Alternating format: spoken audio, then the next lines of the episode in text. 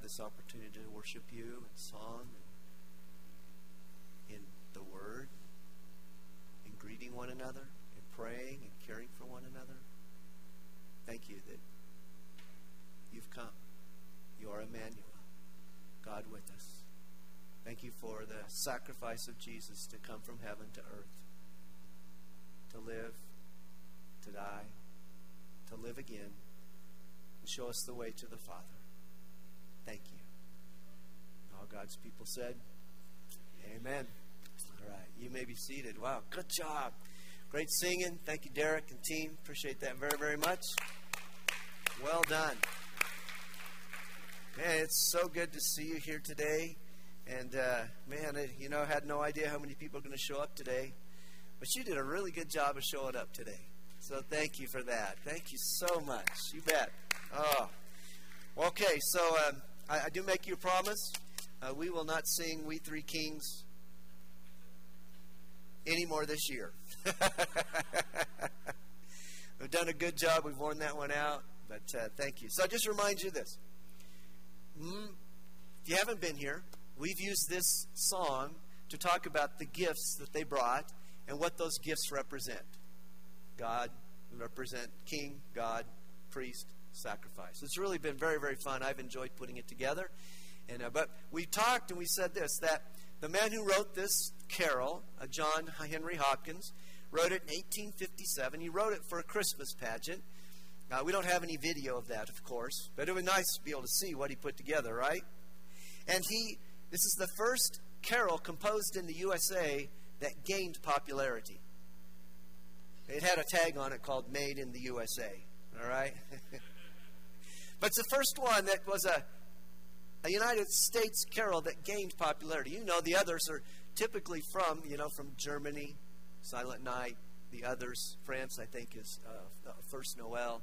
Each of those kind of have a different derivation, but this one comes from the United States, as Mr. Henry put it together. And you know this those three verses are written so that three men would sing those three verses. Three different men would sing those verses about gold, about frankincense, and about myrrh. Put together that way as he was thinking through as God was leading and put it together. He was a very good musician. He played the bugle, he played the flute in his uh, high school or in his school days in the orchestras. He taught Sunday school as a young man. As he grew, he was a man of many talents. He was beloved as a, as a writer, as a poet, as a musician, as a creator of these uh, um, excellent, excellent carols that he has. He was an artist, too. He designed stained glass. A very, very um, a Renaissance type man, but excelled in each of the things that he did. He was ordained as an Episcopal priest in 1872. He was totally devoted to his parish. He loved his people. He loved his kids, the kids especially, and that, that rings out as you read some of the things about, about him. And he was a great developer of the hymnody, hymnody, hymnody, how do you say that?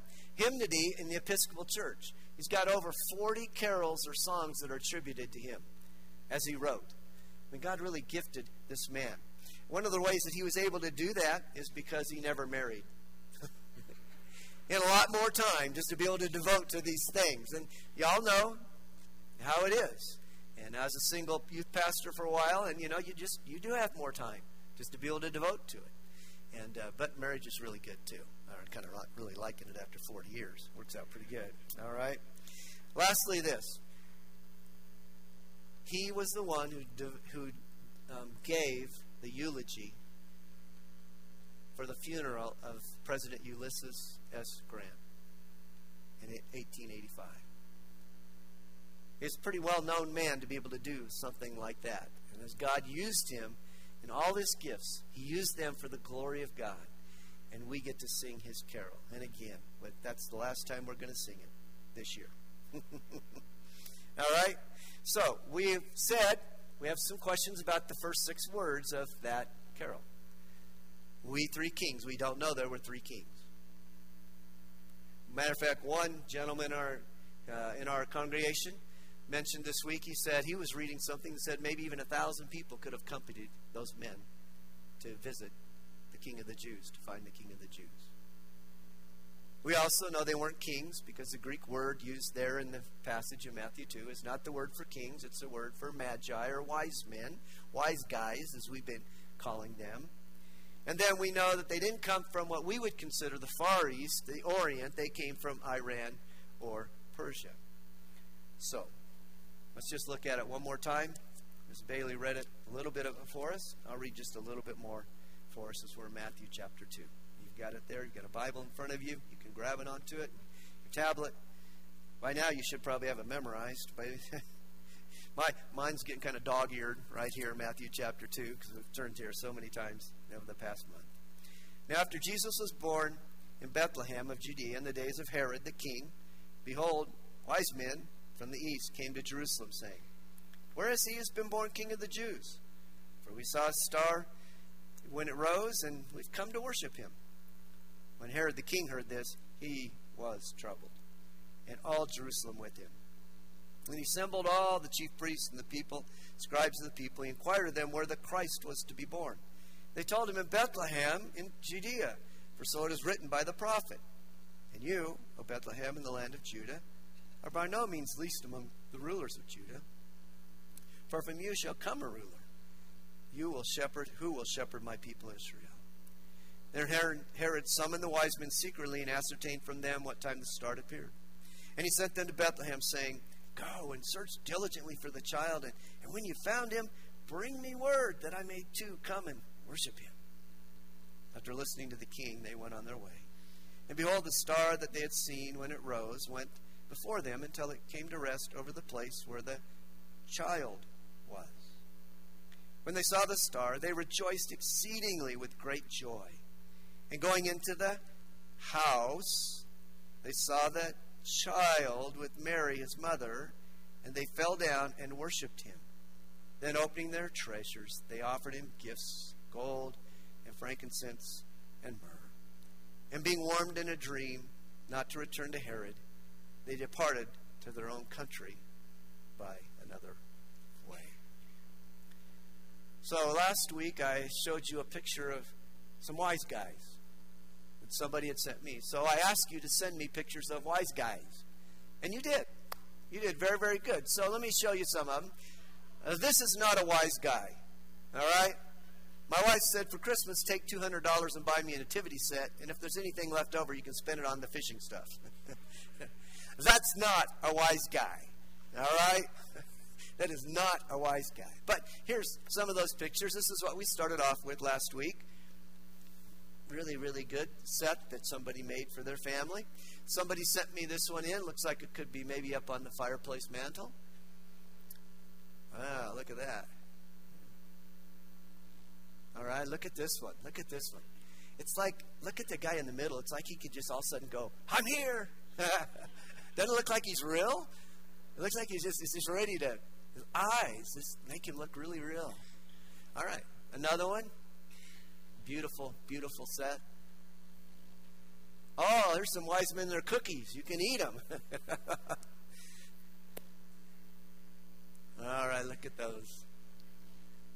Now here's two, two different ones uh, from one family, and um, the the lady who sent this in to me said that her wise men are in the far east part of her house because they're still coming. they're still coming. And then, oh, there was only two in there. She said, I don't know where the other wise guy is. All right. And here's a picture. Uh, this is from the same person. And um, this person um, recognized what it says in Scripture that they came to the house. So they put a house behind the wise men. And again, some, a couple of different pictures from someone else in our church. At these guys. Man, looks like every one of them could have a bag of gold on that, right? Why, they're regal. Oh, royal. Royal ones. Again, just some cute ones that are there. Another family sharing them with us. And I like this. Somebody sent me this. Maybe he'd rather have a rattle. No, man. Trust me. Babies love myrrh. Makes frankincense to me. I love it when you have fun with me. Thank you so much for that, for sending those in. And we try to get the, the essence of what God has for us in this passage. So we've talked about now what is true about the story. What is true? Well, obviously, Matthew 2 is true. And as we talk about the song, they were guided by a star. We've talked about that. We talked about they had GPS, right? The global positioning star. They had a God provided star. These ones you sent into me. Guided purposely star. God's perfect star. Love all the things you've put together in that. I heard something, I read something about GPS this week as uh, I was running through the, the uh, neighborhood post, and somebody, and I saw it again this morning on there, I thought it was pretty cute, said, uh, Hey, I got me a senior GPS. And then it goes on to say there, it says, It not only tells me where I'm going, but why I want to go there. we all understand that. Maybe some of you young people understand that, right? You younger people, you understand. You know, that's life.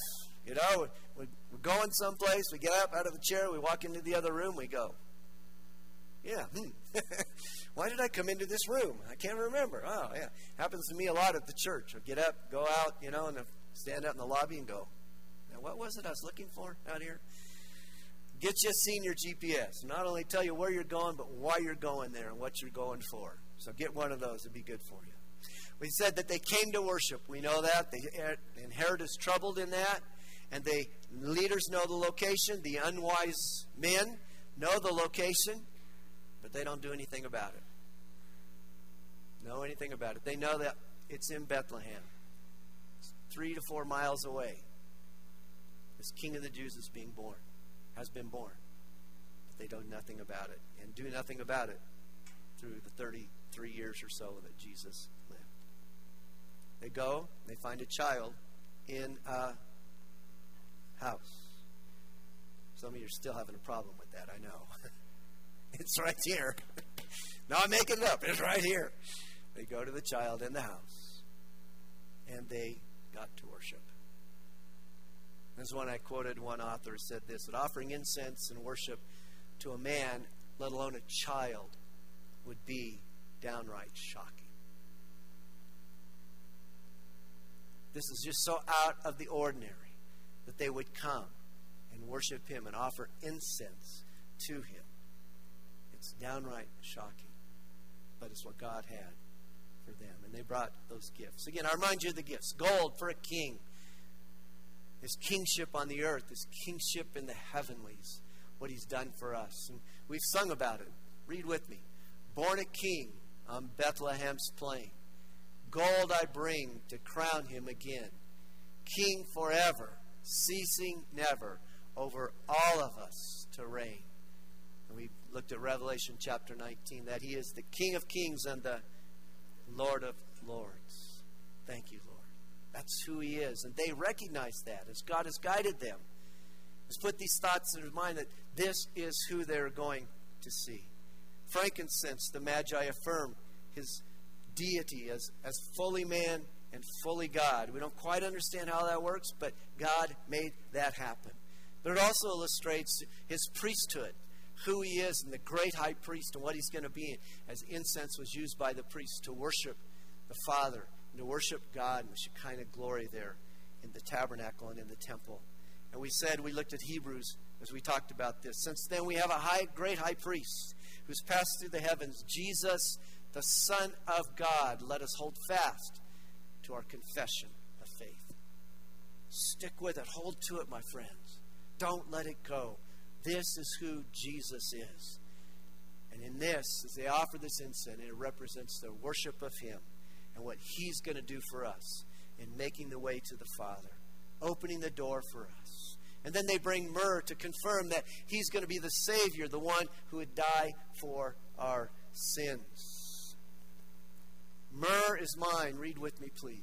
Its bitter perfume breathes a life of gathering gloom, sorrowing, sighing, bleeding, dying, sealed in a stone cold tomb. And look what it says in Luke. Then he, talking about Joseph of Arimathea, took it down, the body of Jesus, and he wrapped it in a linen shroud and laid him in a tomb cut in stone. I mean, Mr. Mr. Hopkins got it right. Cut in stone, where no one had ever been laid. And we've been through that. But this morning, we got to get him out of that tomb because he's not there anymore. We need to celebrate that Jesus resurrected out of that stone cold tomb. As we sang earlier, glorious now, behold him arise, King and God and sacrifice. Alleluia, alleluia. Heaven to earth replies. He is risen. He is risen indeed. We can't keep him there in verse 3. We got to get him to verse 4. Got to get him to the resurrection. So, guess what? We're going to celebrate Easter at Christmas today. Now, maybe if you only come to Majestic at Christmas or at Easter, I've given you good reason to come back at Easter and to see if we celebrate Christmas at Easter. Because we're doing Easter at Christmas today. And if you are our guest to us, thank you so much for being here. And please accept my invitation to come and visit with us before Easter. We'd love to have you come back and be a part of our church and the passionate people who, who love the Lord Jesus Christ and believe the Christmas story, Christmas story, who believe the Easter story, the event. And that they recognize that He is the baby who is born and placed in a manger, that He is the child who is in the house, He is the Savior who is on the cross, and He is the resurrected Lord Jesus Christ. We believe that. We hold to that, that cardinal truth, that this is true. But just for a few moments, a couple more hours, let's talk about Jesus the resurrection. It won't be that long, key passage outside the Gospels about the resurrection of Jesus Christ is 1 Corinthians chapter 15, where Paul writes and he says this For I delivered to you what was of first importance that I also received that Christ died for our sins in accordance with the Scriptures, he was buried, and then he rose again on the third day in accordance with the Scriptures. And then he appeared to Cephas, Peter, and then to the twelve, and then he appeared to more than 500 brothers. And I was reading, as I was reading a little commentary about that, one of the, the author, the author of that said this. He said, Have you ever thought about what are the scriptures he's referring to? that he died according to the scriptures and he was buried and then he rose again on the third day according to the scriptures. And I thought, no, I haven't. and maybe you haven't either. What are those scriptures he's referring to? Well, let me give you just a few. Psalm 16, 10, 8 through 10 says this I have set the Lord always before me, because he is at my right hand. I shall not be shaken. Therefore, my heart is glad, and my whole being rejoices. My flesh also dwells secure. Now, for you will not abandon my soul to Sheol, or let your Holy One see corruption. David goes from talking about what God's doing for him, and he's not going to be shaken, he's going to be secure before he is. And then he gives this, as we look back on it, it was prophetic about this is about Jesus. That he would Saul would not be abandoned to Sheol, and the Holy One would not see corruption. And one of the reasons we know that that's a prophecy is because Peter quotes that in his Pentecost sermon in Acts chapter 2, where Peter says this He says, Brothers, I may say to you with confidence about the patriarch. Okay, I, I cut it down so I could get it on the slide. Let me read it all to you. I say to you with confidence about the patriarch David that he, he both died and was buried, and his tomb is with us today. Let me stop. My thoughts. What he's saying is David died. David died. His tomb is here. We know his tomb is here. Now he's going to make a comparison about Jesus. Being therefore a prophet, he's speaking of David, he foresaw and spoke about the resurrection of the Christ, that he was, now he's back into Psalm 16, not abandoned to Hades, nor did his flesh see corruption. This Jesus God raised up, and of that we are all witnesses. He's referring back to there that when David wrote that, as he put it together, he was saying, Jesus, the Messiah, is not going to have his soul abandoned And he's not going to see corruption. He's going to rise again someday. He is risen? Yeah. He's not in the tomb. He's not there. I've been there to the supposed tomb of Jesus. He's not there. But David is. Because he died and he wasn't God. He wasn't the Messiah. He didn't rise again. But Jesus did. The resurrection. The resurrection, how important it is. Another verse that we would know that speaks of this is found in that beautiful suffering servant kind of a psalm in, in Isaiah chapter 53. You notice it goes through what Jesus has done for us. And we quoted it, I think, just last week. All we like sheep have gone astray. Each of us has turned to his own way. For the Lord has laid on him the iniquity of us all. That's what he did in his, his death. But it goes on in verse 10, and it says this Yet it was, it was still, it was the will of the Lord to crush him. He has put him to grief. He shall see his offspring. He shall prolong. Speaking of the resurrection. Now, Jesus didn't have physical offspring. We know that. But he has spiritual offspring.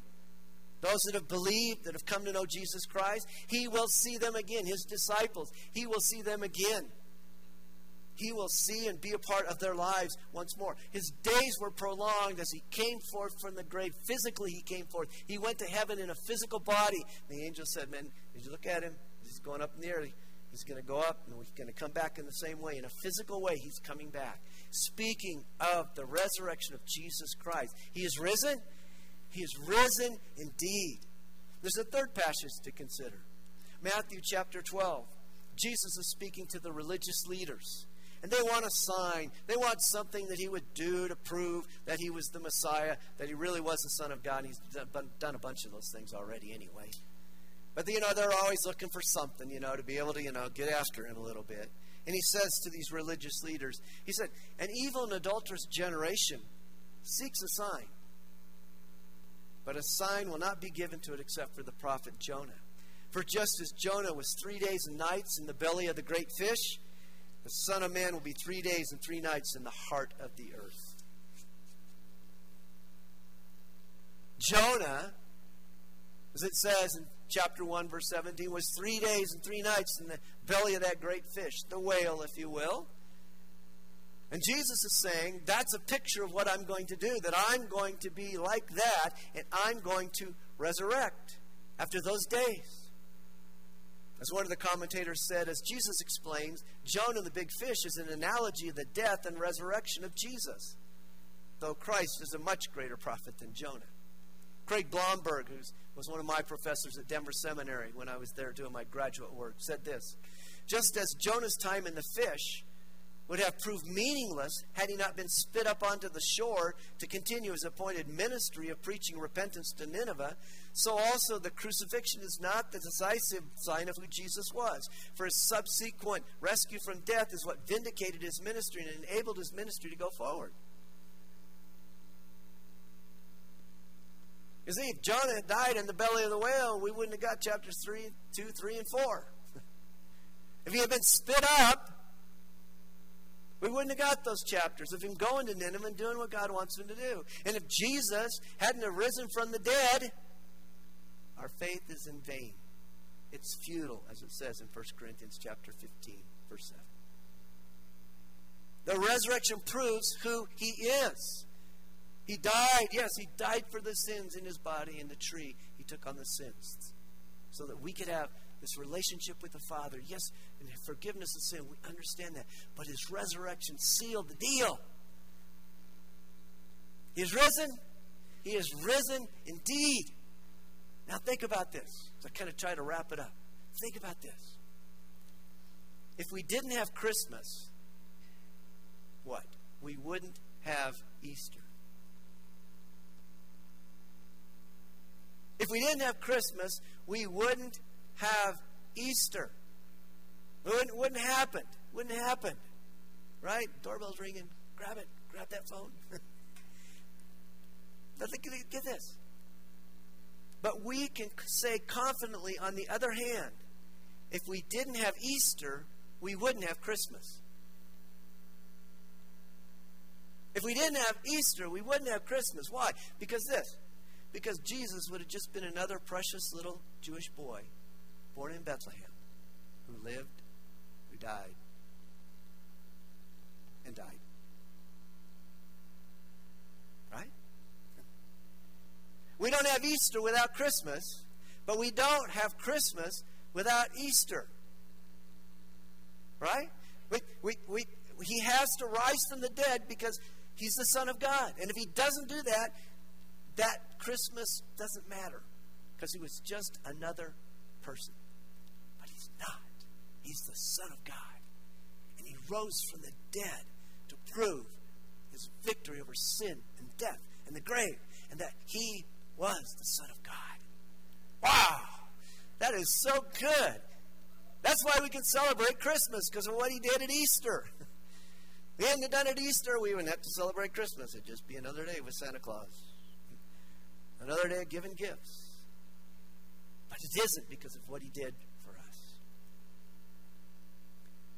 For unto you is born in the city of David a Savior who is, help me out, Christ the Lord. For unto you, for unto us, is born in the city of David a Savior who is Christ the Lord. And he proved it in his resurrection.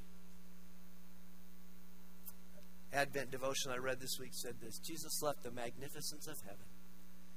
He stepped into human clothing. He lived a sinful, a sinless life, was rejected and crucified, and rose victoriously from the dead. That's what Jesus did for us. And that's why Christmas is so meaningful, because of what he did. As we think about his birth, we think about his rising from the dead, we can say what Paul said in 2 Corinthians 9:15. Help me out. Thanks be to God for his indescribable gift. Help me out. Thanks be to God for his indescribable gift, and that's what it is. We didn't deserve it. I read this week that the best presents aren't wrapped. the best presents aren't wrapped. Think about this Jesus came unwrapped,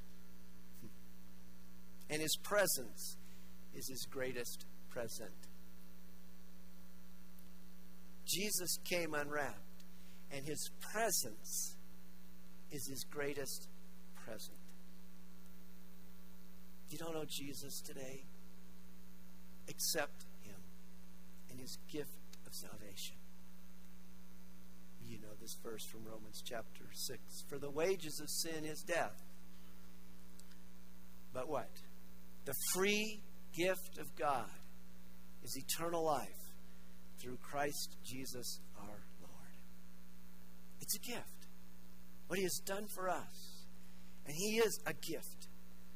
And He wants for you, if you don't have a relationship with Him, you've not accepted His gift of salvation, He wants you today to accept that free gift of salvation, of eternal life. How does that happen? Well, we just put it simply in the ABCs that we would admit to God that we're a sinner. Yes, we are. We all are. We know that. We've done things that have hurt God, grieved God. But Jesus came and He gave His life on the cross. The Son of God came and gave His life on the cross, and we need to believe, to receive Him. We confess our faith in Him. That's the C. We commit our lives to Him. We say yes to Him. I need you to forgive my sin. I need you to give me eternal life. You can't get there by working, friends. It is that, that is that is anti-biblical. Works are not going to get you there. Jesus did the work for you. That's why he died. He came and gave his life as a free gift that you could have his gift of salvation. Invite him in today. Say yes to him. Father, you know I've sinned I know that you love me because you sent Jesus. He died on the cross for me. He gave his life for me. And today I, I confess my faith in you. I take you as my Savior. I trust you for my salvation because you are the Savior. You're the one who's come. You made that decision today, take that card, take that connection card, just check that little box. I made a first time commitment. And for us that know Jesus, keep living him out. Philippians 3:16 only live up to what you've attained. If you invited Jesus to be a part of your life, you are a part of his family. Let's live that way. In a holy way, in a, in a way that would honor him and bring great joy to him through our obedience to. Father, thank you so much for what you've done in the Christmas event. Thank you so much what you did in the Easter event and that they tie together. Can't have one without the other. Father, thank you that years ago it was a holy night. Probably was a silent night too. Can't imagine how hard that was for Mary and Joseph basically be all alone, delivering this child, knowing that it's the Christ child. And all that they would go through as parents shame, well, not shame, but embarrassment, maybe, the, the persecution that they took on, because it just doesn't seem like this could really happen. It is a crazy way to save the world. But it's your plan. And thank you that we get to be a part of it. Thank you for being patient with us, offering forgiveness and hope, love, and peace and joy through Jesus Christ.